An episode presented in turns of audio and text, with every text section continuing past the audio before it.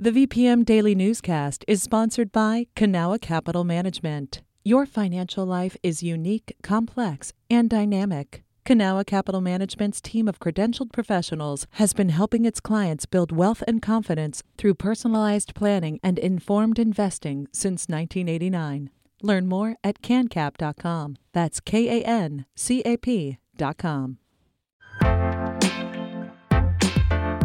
You're listening to the VPM Daily Newscast, the recap of today's top stories in Central Virginia.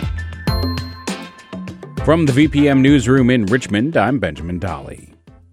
With the current political focus on transgender kids, Randy B. Hagee with partner station WMRA asked two adult community leaders to reflect on their gender journeys. Here's the first of those two conversations. Please note this story does include mentions of suicidal ideation. Trans youth have become a political target. In the past year especially, conservative lawmakers across the country have proposed legislation concerning their treatment in public schools, rights to privacy concerning their parents, and access to gender-affirming health care. Here in Virginia, Governor Glenn Youngkin's new model policies, currently under consideration by the Department of Education, would roll back the steps Governor Ralph Northam took towards recognizing and respecting the identities of trans students. So, with the hope of grounding and deepening this conversation, I spoke with two local adults who are trans about their gender identities and how their early access, or lack thereof, to information and support affected them. I sat down with 34-year-old William Martin at the Friendly City Safe Space in Harrisonburg, an LGBTQ+ community center where he's on the leadership team. Martin grew up in Henry County, a rural county south of Roanoke that borders North Carolina. He identifies as a transgender man.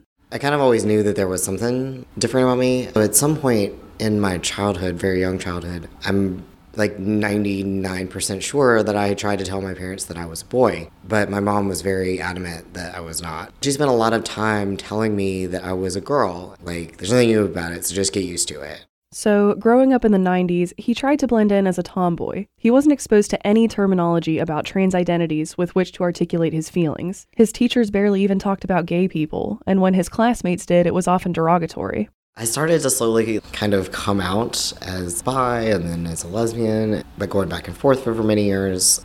I asked Martin what effect having to suppress his identity had on his mental health. I had so much depression. I never attempted any type of suicide or anything, but I definitely did some of the self-harm that seems to happen in high school. A lot of suicidal ideation, a lot of thoughts about it. And I didn't have any way to cope with that. I didn't see a therapist until much later.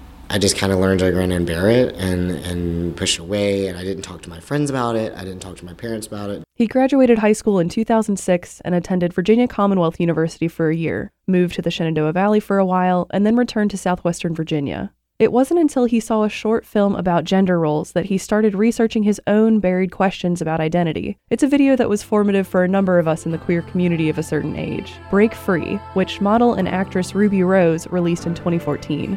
In it, Rose chops their hair short, rinses off the makeup covering their tattoos, and trades in a dress for a slick blazer. That was the catalyst. I was like, oh my gosh, what is this? Who is this? I need to find out everything I can about this. He found trans men on social media who were sharing about their transitions. And so I was like following along, watching this like transformation and like, oh my gosh, this is such joy. There was another factor in the timing of Martin's self-discovery. The time period when I started to explore my gender was right after my mom died. And it was like something cracked open inside me that made me feel the freedom to do that when I no longer had that last restraint. No one should have to wait for a parent to die to feel like they can finally be themselves. He came out in 2015 and started hormone therapy the following year. I definitely wish it could have been sooner. Looking back, like I felt like I wish I could have recognized the signs, recognized the things in myself. Reflecting from adulthood now, as a married man with a whole community of friends around him, I asked what message Martin had for trans kids today. Believe in yourself. Like, you know yourself better than anyone else can ever know you. And just to keep holding on. If you or someone you love are experiencing suicidal ideation, there are people you can call. The National Suicide Prevention Lifeline number is 988. This has been the VPM Daily Newscast.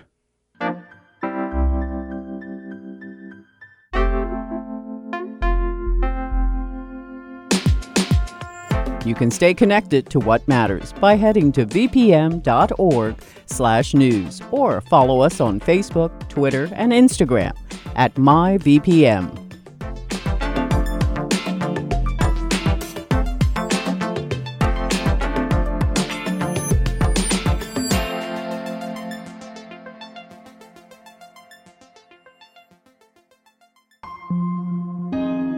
VPM.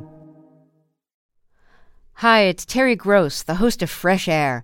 We bring you in-depth, long-form interviews with actors, directors, musicians, authors, journalists, and more. Listen to our Peabody Award-winning Fresh Air podcast from WHYY and NPR.